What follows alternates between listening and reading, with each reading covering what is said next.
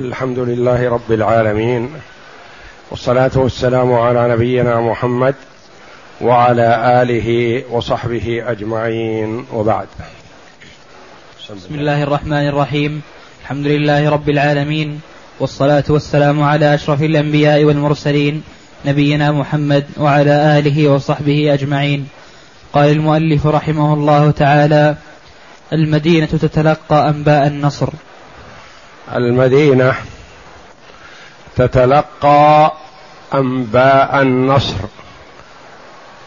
حيث أرسل رسول الله صلى الله عليه وسلم بشيرين يبشران أهل المدينة بنصر الله جل وعلا لرسوله صلى الله عليه وسلم وللمؤمنين على كفار قريش في معركة بدر الكبرى التي وقعت في شهر رمضان من السنة الثانية من الهجرة. يؤخذ من هذا أنه يستحب التبشير بالخير. فالنبي صلى الله عليه وسلم أرسل رجلين كما سيأتي يبشران الناس بنصر الله جل وعلا لرسوله صلى الله عليه وسلم وللمؤمنين. ثم أن ثم إن من في المدينة خرجوا لاستقبال رسول الله صلى الله عليه وسلم ومن معه مهنئين لهم بنصر الله جل وعلا. نعم. ولما تم الفتح للمسلمين أرسل رسول الله صلى الله عليه وسلم الفتح الذي هو النصر. والتأييد من الله جل وعلا لرسوله صلى الله عليه وسلم وللمؤمنين مع قلة عددهم وضعف عدتهم مع كثرة عدوهم وقوة عدته وعتاده. لكن النصر بيد الله جل وعلا. والله جل وعلا يقول كم من فئة قليلة غلبت فئة كثيرة بإذن الله. والله مع الصابرين. وقال جل وعلا ولينصرن الله من ينصره. إن الله لقوي عزيز. فهو جل وعلا يبتلي عباده بالكفار ثم يؤيدهم وينصرهم فإن خالفوا أو أخطأوا أو تجاوزوا أراهم شيئا من الهزيمة كما حصل لهم في موقعة أحد. موقعة أحد كان النصر اولا للمسلمين. وفي موقعة بدر كان النصر اولا واخرا للمسلمين.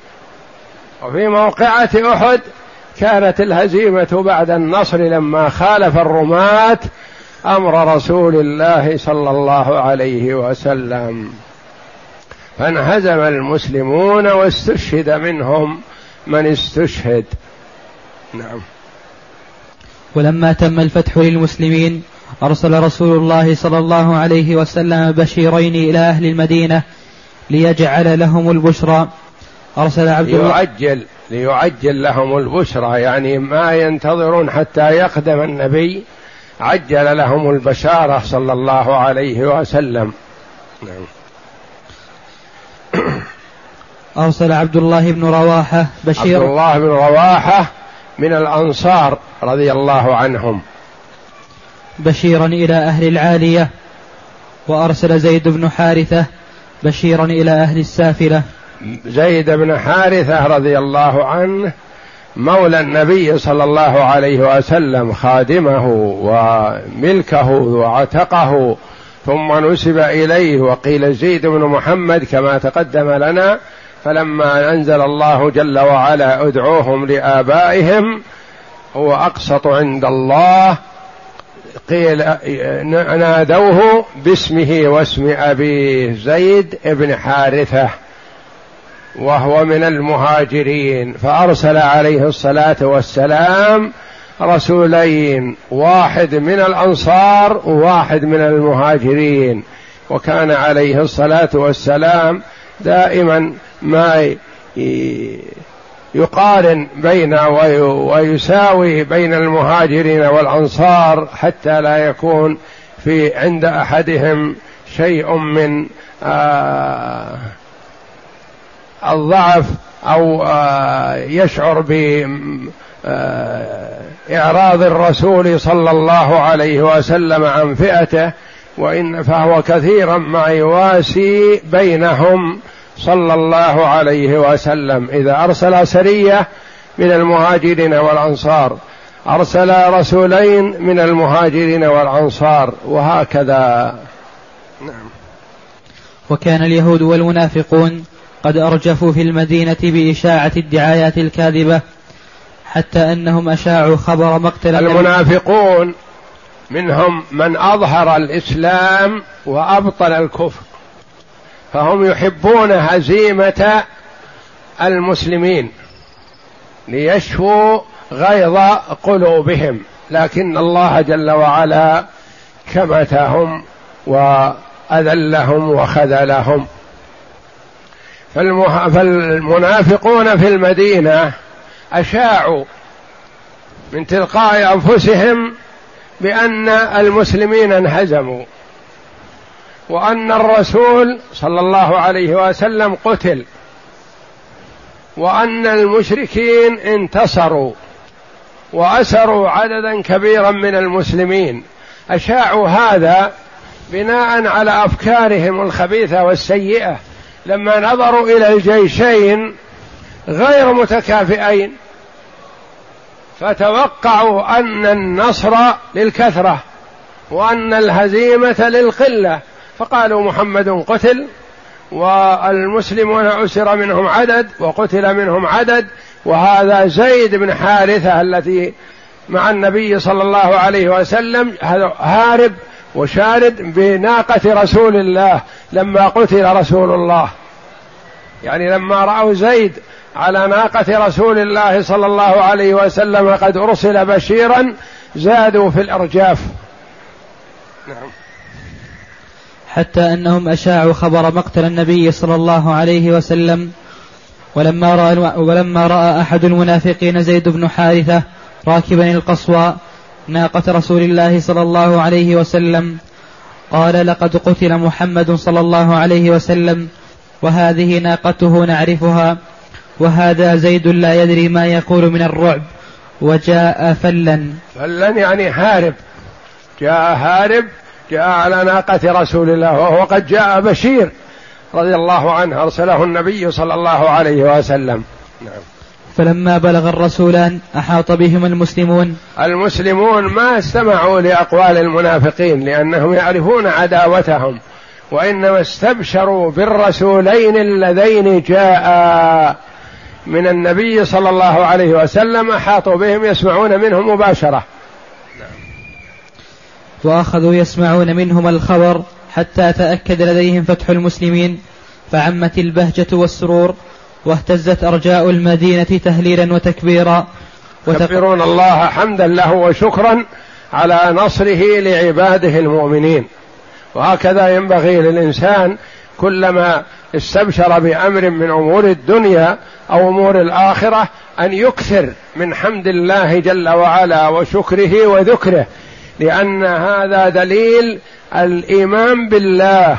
وتفويض الأمر له وانه ما من نصر ولا تأييد إلا منه سبحانه وتعالى نعم. فعمت البهجة والسرور واهتزت أرجاء المدينة تهليلا وتكبيرا وتقدم رؤوس المسلمين الذين كانوا بالمدينة إلى طريق بدر يعني طريق بدر لأجل يستقبلوا النبي صلى الله عليه وسلم ويهنئوه بالنصر والتأييد قبل أن يصل إلى المدينة. ليهنئوا رسول الله صلى الله عليه وسلم بهذا الفتح المبين. قال أسامة بن زيد. قال. قال أسامة بن زيد. نعم أسامة. أتانا الخبر حين سوينا التراب على رقية بنت رسول الله صلى الله عليه وسلم التي كانت عند عثمان بن عفان. وكان مما ينقل الخارجون على عثمان رضي الله عنه وأرضاه. قالوا إنه تخلف عن النبي صلى الله عليه وسلم في موقعة بدر.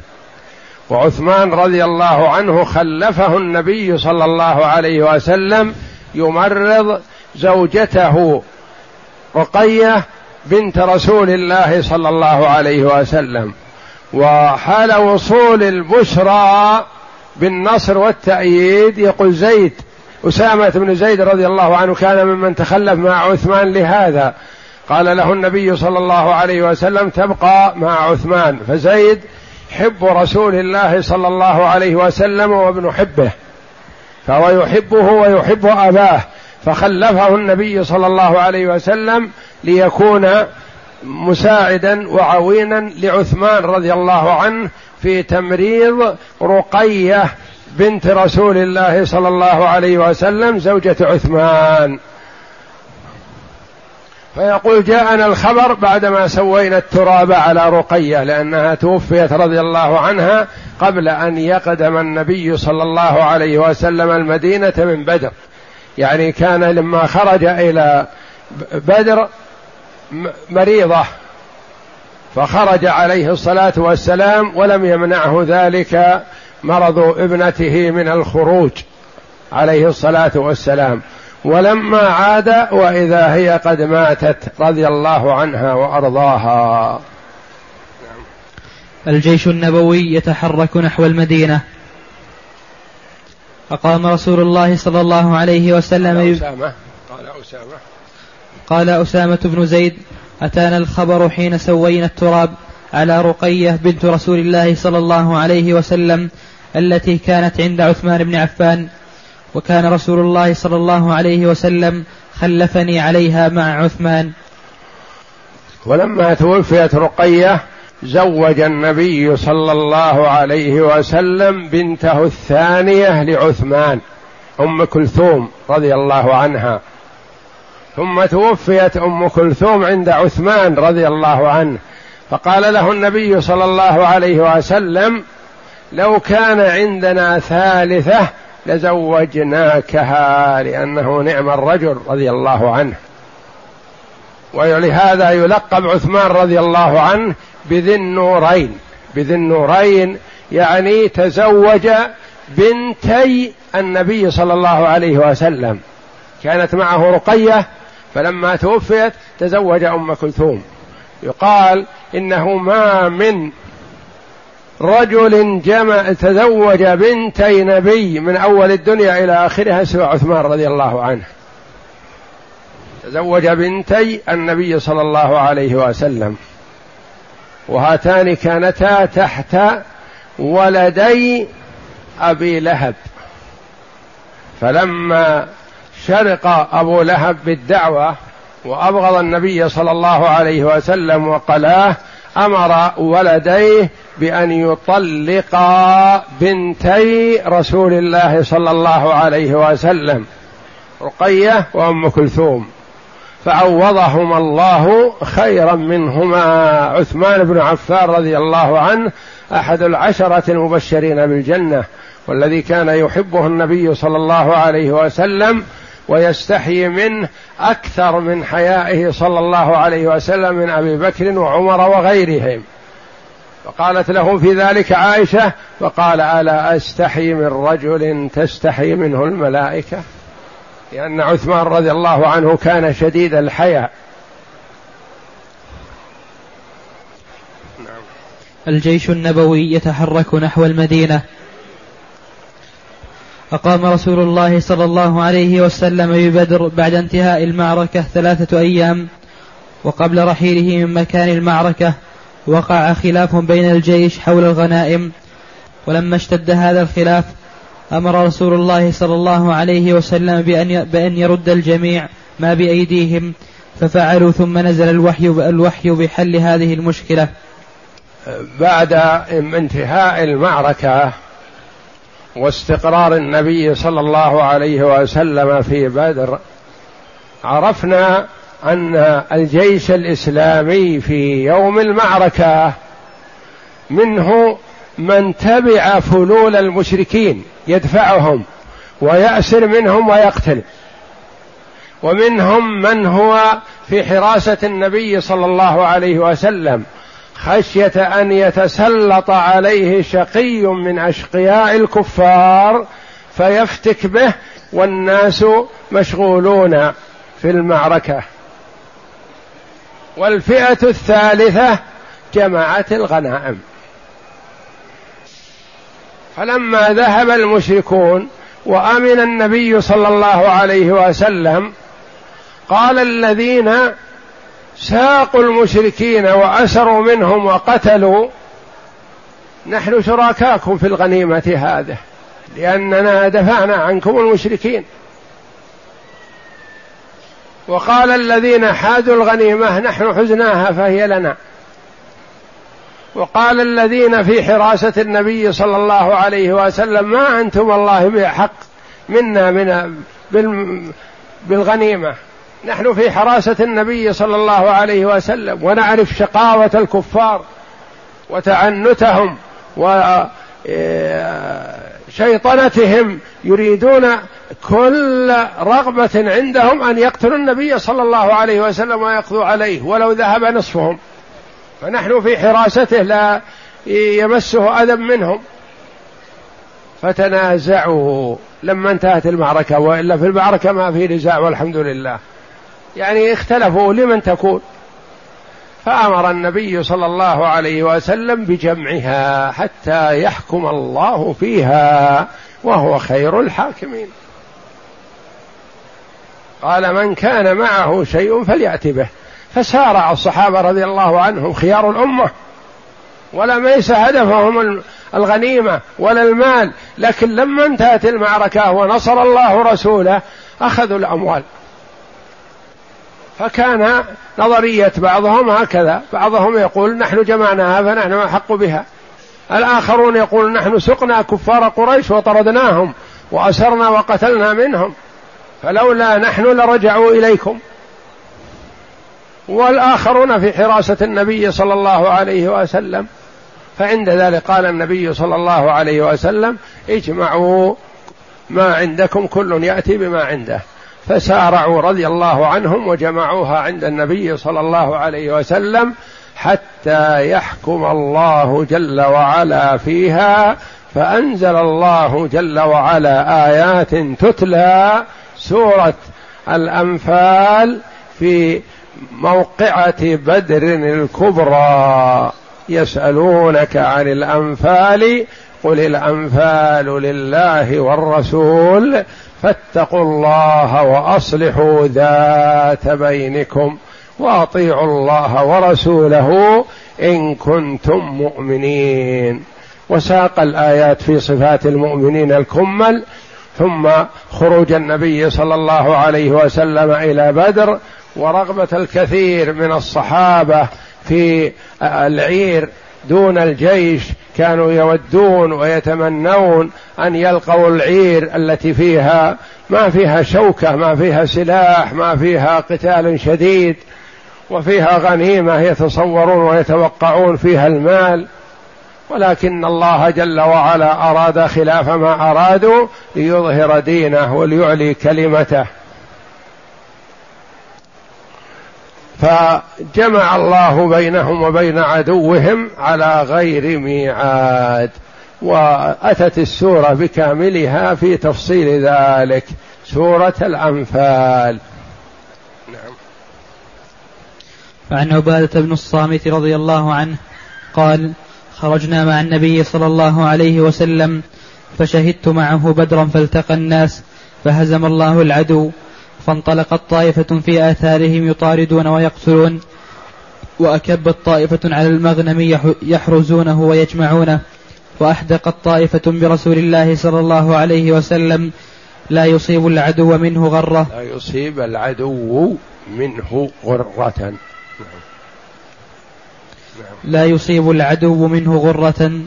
حتى إذا كان الليل وفاء الناس بعضهم إلى بعض قال الذين جمعوا الغنائم نحن حويناها وليس لأحد فيها نصيب. وقال الذين خرجوا في طلب العدو لستم أحق بها أحق بها منا. نحن نحينا منها العدو وهزمناه. وقال الذين أحدقوا برسول الله صلى الله عليه وسلم خفنا أن يصيب العدو منه غرة فاشتغلنا به فأنزل الله. يسألونك عن الأنفال قل الأنفال لله والرسول فاتقوا الله وأصلحوا ذات بينكم. وأطيعوا الله ورسوله إن كنتم مؤمنين. فقسمها رسول الله صلى الله عليه وسلم بين المسلمين. بين المسلمين كلهم. الذين حضروا موقعة بدر. قسمها بينهم صلى الله عليه وسلم وقد جعل الله جل وعلا لرسوله صلى الله عليه وسلم الخمس في حاجته ومصالح المسلمين. نعم. وبعد أن أقام رسول الله صلى الله عليه وسلم ببدر ثلاثة أيام تحرك بجيشه نحو المدينة ومعه الأسارى من المشركين. الأسارى المشركون الذين أسروا في هذه المعركة مربطون بالحبال ويساقون معهم. وهم كانوا من عظماء قريش لكن الله جل وعلا أذلهم بسبب كفرهم. نعم. واحتمل معه النفل الذي أصيب من المشركين وجعل عليه عبد الله بن كعب فلما خرج من مضيق الصفراء نزل على كثير بين المضيق وبين النازية وقسم هنالك الغنائم على المسلمين على السواء بعد أن أخذ منها الخمس. وعندما وصل إلى الصفراء أمر بقتل النضر بن الحارث. النضر بن الحارث كان هذا حامل لواء المشركين وكان من أشد أعداء الدعوة الإسلامية. وممن آذى النبي صلى الله عليه وسلم أذى شديدا حينما كان بمكة فرأى النبي صلى الله عليه وسلم أنه عضو فاسد غير قابل للإصلاح.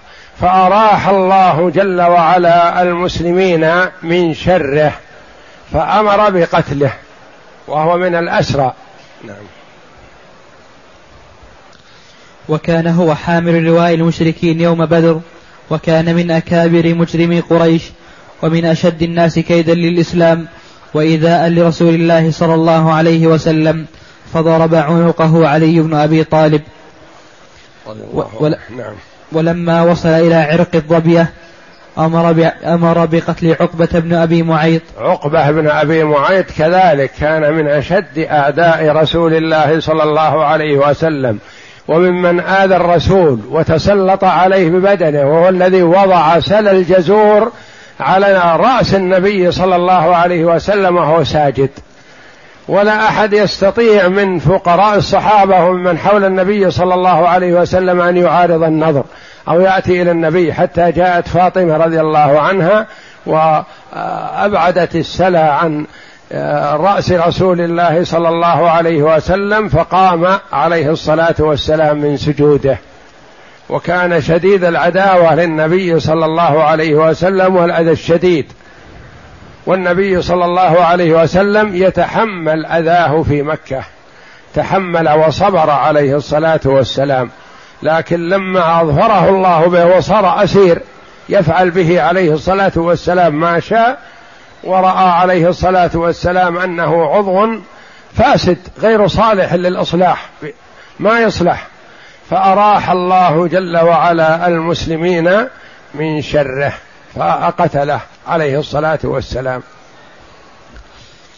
وقد أسلفنا بعض ما كان عليه من إيذاء رسول الله صلى الله عليه وسلم فهو الذي كان ألقى عليه سلا جزور فهو الذي كان ألقى سلا جزور على رأس النبي صلى الله عليه وسلم وهو في الصلاة وهو الذي خنقه بردائه وكاد يقتله لولا خنق الرسول أخذ رداء النبي وضعه في حلقه وشده والنبي صلى الله عليه وسلم ما دافع عن نفسه؟ عليه الصلاة والسلام وما لطمه ولا دعا عليه حتى كاد أن يقتل النبي صلى الله عليه وسلم بخنقه إياه في ردائه بحلقه عليه الصلاة والسلام. نعم. وكاد يقتله لولا أن يعترض أبو بكر رضي الله عنه فلما أمر بقتله قال من للصبية يا محمد؟ صلى الله عليه النبي وسلم. صلى الله عليه وسلم بقتله فقال هذا عقبة بن أبي معيط. من للصبية؟ يعني أولادي اللي خلفي من لهم؟ تقتلني؟ ما لهم أحد. قال لهم النار. إنك أنت شقي ما تصلح للبقاء. نعم. قال من للصبية يا محمد؟ قال النار. وقتله عاصي بن ثابت الأنصاري ويقال علي بن أبي طالب. آمر النبي صلى الله عليه وسلم أحدهما بقتله فقتلوه. نعم.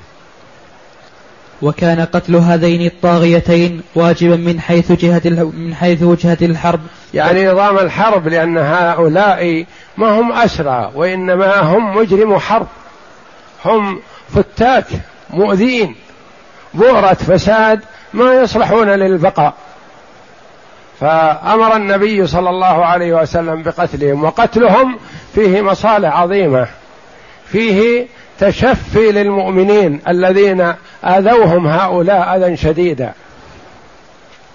وربما لو قيل لكل واحد من المؤمنين نعطيك مئات الآلاف ويبقى هذا وهذا ما قبل. قال لا أحب أن يرى قدمه وأنا أنظر. لأنه آه لأنهم آذوا أذى شديد. هذا ناحية. الناحية الثانية رعب لكفار قريش. هؤلاء سادتكم بيد النبي صلى الله عليه وسلم يأمر بقتلهم. ثم فيه تخويف للأسرى هؤلاء. انظروا هذولا منكم.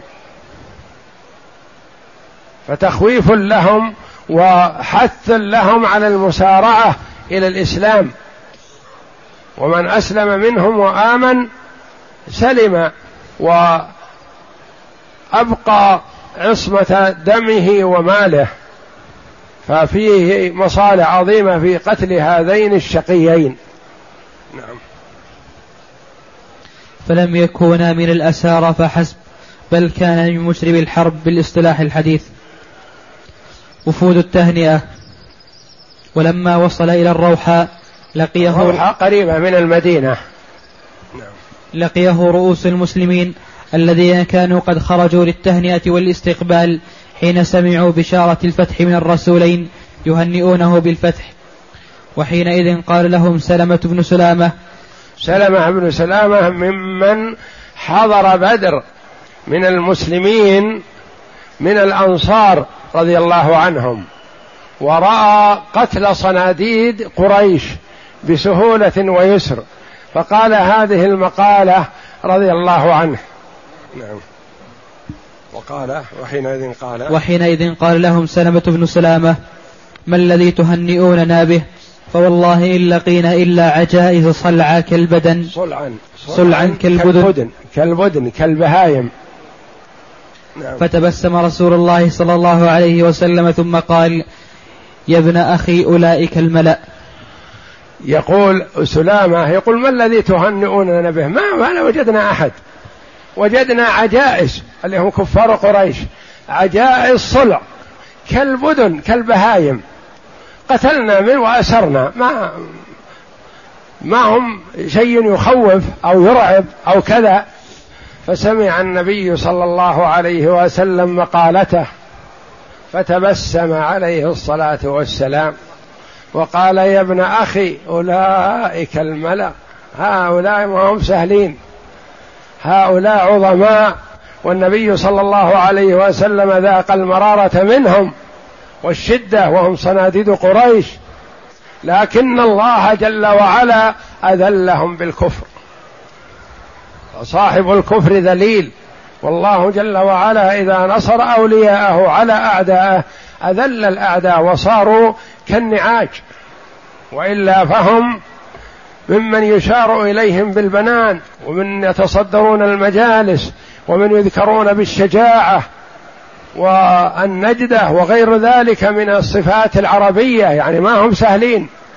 قال أولئك الملأ ما هم سهلين لكن الله جل وعلا نصركم عليهم وأيدكم بنصره. والحمد لله على ذلك. يا ابن أخي أولئك الملأ يعني كبار القوم. ما يستهان بهم لكن الله أذلهم. نعم. وقال أسيد بن حضير أسيد بن حضير رضي الله عنه من الأنصار سيد من سادات الأنصار ومن السابقين إلى الإسلام ومن الدعاة إلى الله قبل أن يقدم النبي صلى الله عليه وسلم المدينة. جاء رضي الله عنه ما حضر بدر لأنه جاء اعتذر إلى النبي صلى الله عليه وسلم بكلامه هذا الآتي نصه. نعم. يا رسول الله الحمد لله الذي أظفرك وأقر عينك. والله يا رسول الله ما كان تخلفي عن بدر وأنا أظن وأنا, وأنا أظن أنك تلقى عدوا. ولكن ظننت أنها عير ولو ظننت أنه عدو ما تخلفت. فقال رسول الله صلى الله عليه وسلم صدقت. صدقت. يقول ما كان تخلفي عن بدر وأنا أظن أنك تلقى عدو وإنما ظننت أنها العير. عير تأخذونها وتقتسمونها تقسمها يا رسول الله بين من حضر. فأنا تخلفت لهذا ولو ظننت أنك تلقى عدو ما تخلفت عنك. فصدقه النبي صلى الله عليه وسلم ينطق عن الهوى. قال صدقت كلامك هذا صدق لأن الله جل وعلا يطلع رسوله صلى الله عليه وسلم. وهو عليه الصلاة والسلام لا يصدق الكاذب ولا يكذب الصادق عليه الصلاة والسلام. يأتيه الوحي من الله جل وعلا. قد يتناجى الاثنان بالمناجاة فيطلع الله جل وعلا رسوله صلى الله عليه وسلم على ذلك وهما لم يعلم عنهما أحد كما سيأتينا من هذا عبر ومواقف ثم دخل رسول الله صلى الله عليه وسلم مظفرا منصورا. قد خافه كل عدو له بالمدينة وحولها فأسلم بشر كثير من أهل المدينة. لأنه كان في المدينة قبل موقعة بدر كثير من الكفار مشركين. منهم عبد الله بن أبي بن سلول كان معلن كفره قبل بدر. فبعد هذا من ممن الله عليه بالهداية والتوفيق أسلم وآمن وعرف أن هذا حق. بنصر الله جل وعلا لرسوله والمؤمنين في بدر عرف أن هذا هو الحق فأسلم. ومنهم من أسلم خوفا كعبد الله بن أبي ومن معه وقومه الذين تابعوه وإلا فولده ضده. عبد الله بن عبد الله بن أبي من خيار الصحابة رضي الله عنهم. وابوه رئيس المنافقين. فأسلم عبد الله بن أبي ومن معه من المنافقين ظاهرا وهم على نفاقهم والعياذ بالله. نعم. وحينئذ. وحينئذ دخل عبد الله بن أبي وأصحابه في الإسلام ظاهرا. وقدم الأسارى بعد بلوغه المدينة بيوم وقدم, وقدم الأسارى بعد بلوغه المدينة بيوم فقسمهم على أصحابه قسمهم على أصحابه ليتولوهم يعني والإنفاق عليهم ويطعموهم ويتولوا آه، حفظهم. أسرى مربطين بالحبال صناديد قريش. نعم. فقسمهم على أصحابه وأوصى بهم خيرا فكان الصحابة يأكلون التمر ويقدمون لأسرى لأسرائهم الخبز عملا بوصية رسول الله صلى الله عليه وسلم. لأن الخبز عند أهل المدينة أغلى وأحب إليهم من التمر. فإذا قدم لهم الطعام فيه الخبز والتمر كانوا يأكلون الصحابة رضي الله عنهم الأدنى والأرخص ويؤثرون الأسرى الكفار بالطعام الشهي الحسن. لوصية رسول الله صلى الله عليه وسلم. لا محبة لهم وإنما امتثالا لأمر النبي صلى الله عليه وسلم ووصيته رضي الله عنهم وأرضاهم. نعم. قضية الأسارى. ولما بلغ رسول الله صلى الله عليه وسلم المدينة استشار أصحابه في الأسارى فقال أبو بكر يا رسول الله هؤلاء بنو العم والعشيرة والإخوان وإني أرى أن تأخذ منهم الفدية فيكون ما أخذناه قوة لنا على الكفار وعسى أن يهديهم الله فيكونوا لنا عضدا. فقال النبي صلى الله عليه وسلم في كثير من أموره يتأول ويعمل بقول الله جل وعلا وشاورهم في الأمر. فكان النبي صلى الله عليه وسلم في كثير من أموره يشاور الصحابة رضي الله عنهم يستشيرهم. ما ترون في كذا ما ترون في كذا عليه الصلاة والسلام. فهو استشار أبا بكر وعمر في أسرى بدر. قال ما ترون. فأبو بكر رضي الله عنه أشار بما سمعتم. قال هؤلاء أبناء العم والإخوة والعشيرة. ولعل الله أن يهديهم للإسلام فيكونوا عضدا غدا يقاتلون معنا. وفعلا حصل منهم من كان من قواد الجيش الإسلامي رضي الله عنهم بعدما من الله عليهم بالإسلام. ونأخذ منهم الفداء نتقوى به على طاعة الله. فالمسلمون فقراء ضعاف معدمين. ناخذ الفداء من الواحد منهم أربعة آلاف ثلاثة آلاف ألف أقل أكثر نستعين به على طاعة الله. ما لنتكثر من الدنيا وإنما لنستعين به على طاعة الله. هذا رأي أبي بكر الصديق رضي الله عنه. قال ما تقول يا عمر؟ نعم. فقال رسول الله صلى الله عليه وسلم ما ترى يا ابن الخطاب؟ قال قلت والله ما أرى والله ما أرى ما رأى أبو بكر ولكن ما أرى أوافق أبا بكر على رأيه هذا. نعم. ولكن أرى أن تمكنني من فلان قريب لعمر فأضرب عنقه. يقول أقرب الناس إلي واحد في المعركة هذا مكني منه أقتله حتى يرى الله جل وعلا منا أننا لا نوالي أعداءه وإن كانوا أقرب قريب. رضي الله عن قوته في الحق ولهذا ما سلك طريقا إلا سلك الشيطان طريقا غير طريق عمر. ما يستطيع الشيطان يسلك الطريق الذي فيه عمر. يخاف من عمر من قوة إيمانه وصلابته في الحق رضي الله عنه. نعم. فأضرب عنقه وإن كان قريبي لكنه عدو الله. نعم. وتمكن عليا من عقيل بن أبي طالب فيضرب عنقه. عقيل أخوه أخوه الكبير. يقول مكني أنا من قريبه ومكن علي من أخوه عقيل.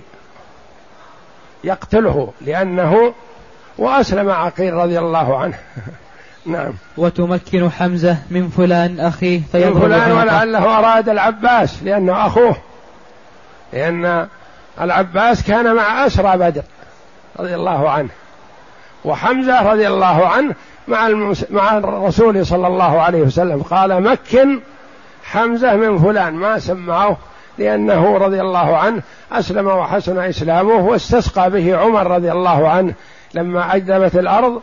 قال اللهم إنا كنا نستسقي بنبينا فتسقينا وإنا نستسقي بعم نبينا فأسقنا. قم يا عباس فاستسقي لنا فقام العباس رضي الله عنه. فهو من صلحاء المسلمين رضي الله عنه وأرضاه وعم النبي صلى الله عليه وسلم لكنه خرج مكرها خرج مكرها مع كفار قريش فأسر ولم يقتل والحمد لله. والنبي صلى الله عليه وسلم أوصى به قبل المعركة قال من وجد العباس بن عبد المطلب فلا يقتله فإنه خرج مكرها. خرج مع الكفار مكرها وكان مسلم من قبل. نعم. حتى يعلم الله أنه ليست في قلوبنا هوادة للمشركين وهؤلاء صناديدهم وأئمتهم وقادتهم. يعني نقمع شوكتهم بقتل كبرائهم ونريح المسلمين من شرهم ونريهم الرعب والخوف من الإسلام والمسلمين مقابل ما اضطهدوا المسلمين سابقا نلقي في قلوبهم الرعب ونقتل صناديدهم أسرى نعم. فهوى رسول الله قال عمر رضي الله عنه فهوى رسول الله صلى الله عليه وسلم ما قال أبو بكر لأنه عليه الصلاة والسلام الرؤوف الرحيم. عليه الصلاة والسلام. مال إلى رأي أبي بكر لأن فيه الرحمة والعطف. ورجاء من الله جل وعلا أن يهديهم للإسلام. وفعلا الكثير منهم ولا منهم من جاء يقاتل مرة أخرى في أحد.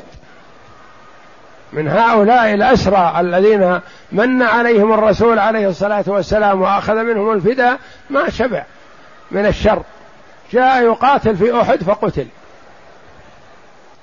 ومنهم من من الله عليه بالإسلام والإيمان وصحبة رسول الله صلى الله عليه وسلم فكانوا قادة في الفتح رضي الله عنهم وأرضاهم. نعم. فهوى رسول الله صلى الله عليه وسلم ما قال أبو بكر ولم يهو ما قلت وأخذ منهم الفداء. فلما كان من الغد قال عمر فغدوت إلى النبي صلى الله عليه وسلم وأبي بكر وهما يبكيان. فقلت لما أبدوا هذا الرأي أبو بكر وعمر رضي الله عنهم وهما على طرفي نقيض في الرأي في كل رأي.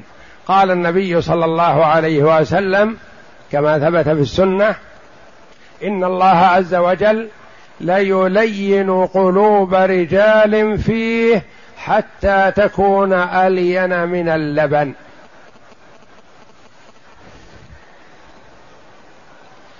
وإن الله عز وجل ليشدد قلوب رجال فيه حتى تكون أشد من الحجارة.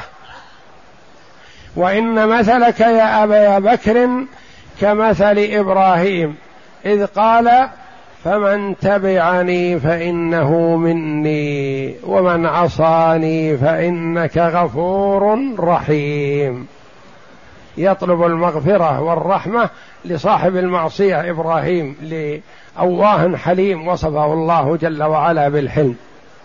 وإن مثلك يا أبا بكر كمثل عيسى إذ قال إن تعذبهم فإنهم عبادك وإن تغفر لهم فإنك أنت العزيز الحكيم.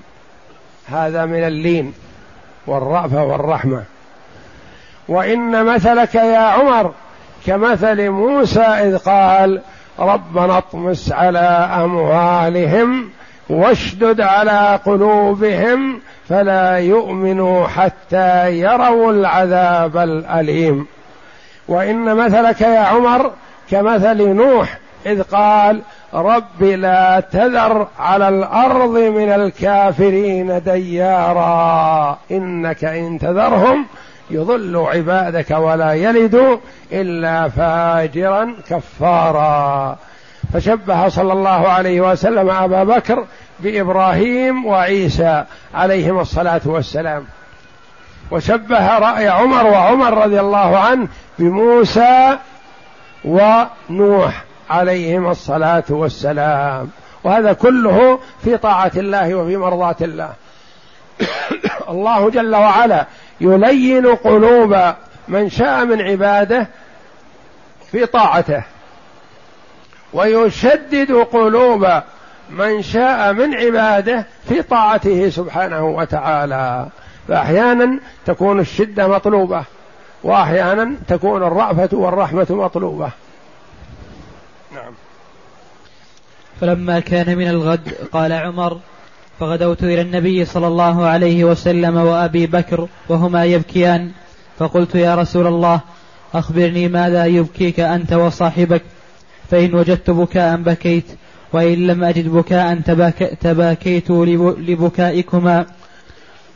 لما غدا عمر رضي الله عنه من اليوم الثاني إلى رسول الله صلى الله عليه وسلم وجد عنده أبا بكر وهما يبكيان. فتاثر رضي الله عنه.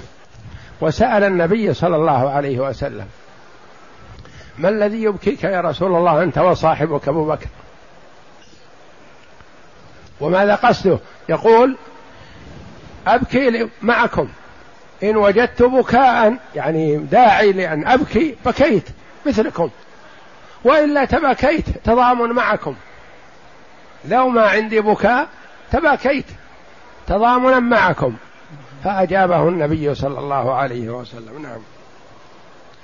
فقال رسول الله صلى الله عليه وسلم للذي عرض على أصحابك من, من أخذهم الفداء فقد عرض علي عذابهم أدنى من هذه الشجرة شجرة قريبة.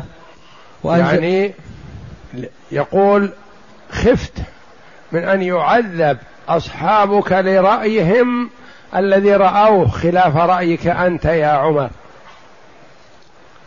ولكن الله جل وعلا تجاوز ولم يعذب. وإلا فأخذنا الفداء منهم يستحقون نستحق عليه العذاب من الله جل وعلا وعلا لكنه تجاوز. نعم. وأنزل الله تعالى ما كان لنبي أن يكون له أسرى حتى هذا العتاب عتاب من الله للنبي صلى الله عليه وسلم ومن رأى رأي أبي بكر الصديق رضي الله عنه ما كان لنبي أن يكون له أسرى حتى يثخن في الأرض بالقتل يرعب الكفار يخوفهم. تريدون عرض الدنيا تريدون الفداء والله يريد الآخرة. نعم. وأنزل الله, وأنزل الله تعالى ما كان لنبي أن يكون له أسرى حتى يثقن في الأرض. تريدون عرض الدنيا والله يريد والله يريد الآخرة. والله عزيز حكيم. لولا كتاب من الله سبق لمسكم فيما أخذتم عذاب عظيم. لولا أن الله جل وعلا أباح لكم ذلك سابقا لمسكم فيما أخذتم من الفدى عذاب عظيم. لكن الله جل وعلا أباح لهم هذا في سورة محمد صلى الله عليه وسلم. فإما منا بعد وإما فداء. فالله خيرهم بين المن والفداء. فأخذوا الفداء. نعم. والكتاب الذي سبق من الله هو قوله تعالى فإنا منا بعد وإما فداء. ففيه الإذن بأخذ الفدية من الأسارى وذلك لم يعذبوا. وإنما وإنما نزل العتاب لأنهم أسروا الكفار قبل أن يثخنوا في الأرض ثم إنهم قبلوا الفداء من أولئك المجرمين الذين لم يكونوا أسرى حرب فقط بل كانوا أكابر مجرمي الحرب الذين لا يتركهم قانون الحرب الحديث إلا ويحاكمهم ولا يكون الحكم في الغالب إلا بالإعدام أو بالحبس حتى الموت. واستقر الأمر على رأي الصديق فأخذ منهم الفداء وكان الفداء من أربعة آلاف درهم إلى ثلاثة آلاف درهم إلى ألف درهم. يعني الفداء متفاوت بحسب حال المرء. أربعة آلاف وثلاثة آلاف وألف درهم. ومن لم يكن عنده شيء وليس له قريب يفتيه وهو يكتب ويقرأ أمره النبي صلى الله عليه وسلم أن يفتي نفسه بتعليم عشرة من أولاد الأنصار القراءة والكتابة. عليه الصلاة والسلام. نعم. وكان أهل مكة يكتبون وأهل المدينة لا يكتبون فمن لم يكن عنده فداء دفع إليه عشرة غلمان من غلمان المدينة يعلمهم فإذا حذقوا فهو فداء. ومن رسول الله صلى الله عليه وسلم على عدة من الإساء على عدة من من الأسارى فأطلقهم بغير فداء. منهم المطلب بن حنطب وصيفي بن أبي رفاعة وأبو عزة الجمحي وهو الذي قتله أسرا في أحد وسيأتي. وهذا أبو عزة الجمحي أطلقه النبي صلى الله عليه وسلم تكرما منه وعفى عنه وأرسله إلى مكة. ثم إنه جاء مقاتلا للنبي صلى الله عليه وسلم في موقعة أحد. يعني ما استفاد من من النبي صلى الله عليه وسلم عليه ومن كرم النبي صلى الله عليه وسلم نحوه وتجاوزه عنه وإرساله إلى أهله بدون فداء جاء يقاتل مرة أخرى فقتل بعد هذا. أصبح وتبين أنه غير صالح للبقاء. نعم. ومن رسول الله صلى الله ومن على ختنه أبي العاص بشرط أن يخلي سبيل زينب وكانت قد ومن رسول الله أول أول كمل القطعة ومن رسول الله صلى الله عليه وسلم على عدد من الأسارى فأطلقهم بغير فداء ومنهم المطلب بن حنطب وصيفي بن أبي رفاعة وأبو عزة الجمحي وهو الذي قتله أسرا في أحد وسيأتي. ومن على ختنه أبي العاص ختنه, ختنه زوج ابنته زوج زينب بنت النبي صلى الله عليه وسلم. جاء مع الكفار يقاتل النبي صلى الله عليه وسلم. وبنت النبي صلى الله عليه وسلم زينب تحته في مكة معه ولم تهاجر مع أبيها رضي الله عنها لأنها تحت زوجها وزوجها كافر لكنه محسن معها المعاملة. فاستشار النبي صلى الله عليه وسلم الصحابة وعرض عليهم إن رأوا أن يطلقوا أسير زينب الذي هو زوجها. ورق لها النبي صلى الله عليه وسلم لما رأى البعث الذي أرسلته زينب في فكاك زوجها قلادة. كانت هذه القلادة لخديجة.